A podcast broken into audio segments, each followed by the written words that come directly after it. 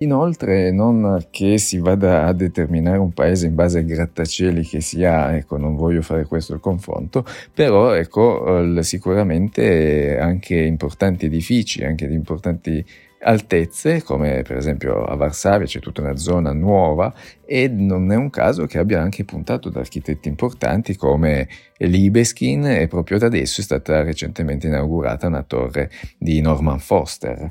Oltre al fatto di tante altre architetture molto belle e interessanti di architetti locali, per cui, come dicevo, non sto a dire nomi strani, impronunciabili.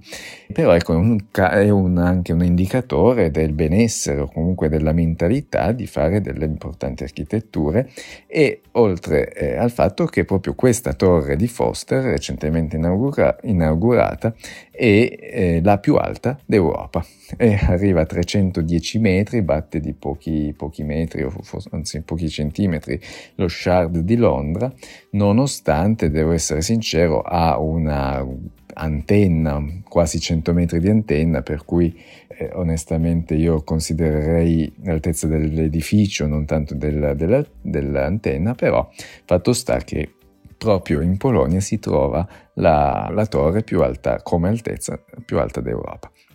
E quindi insomma un altro piccolo indicatore della, della volontà di fare della buona architettura.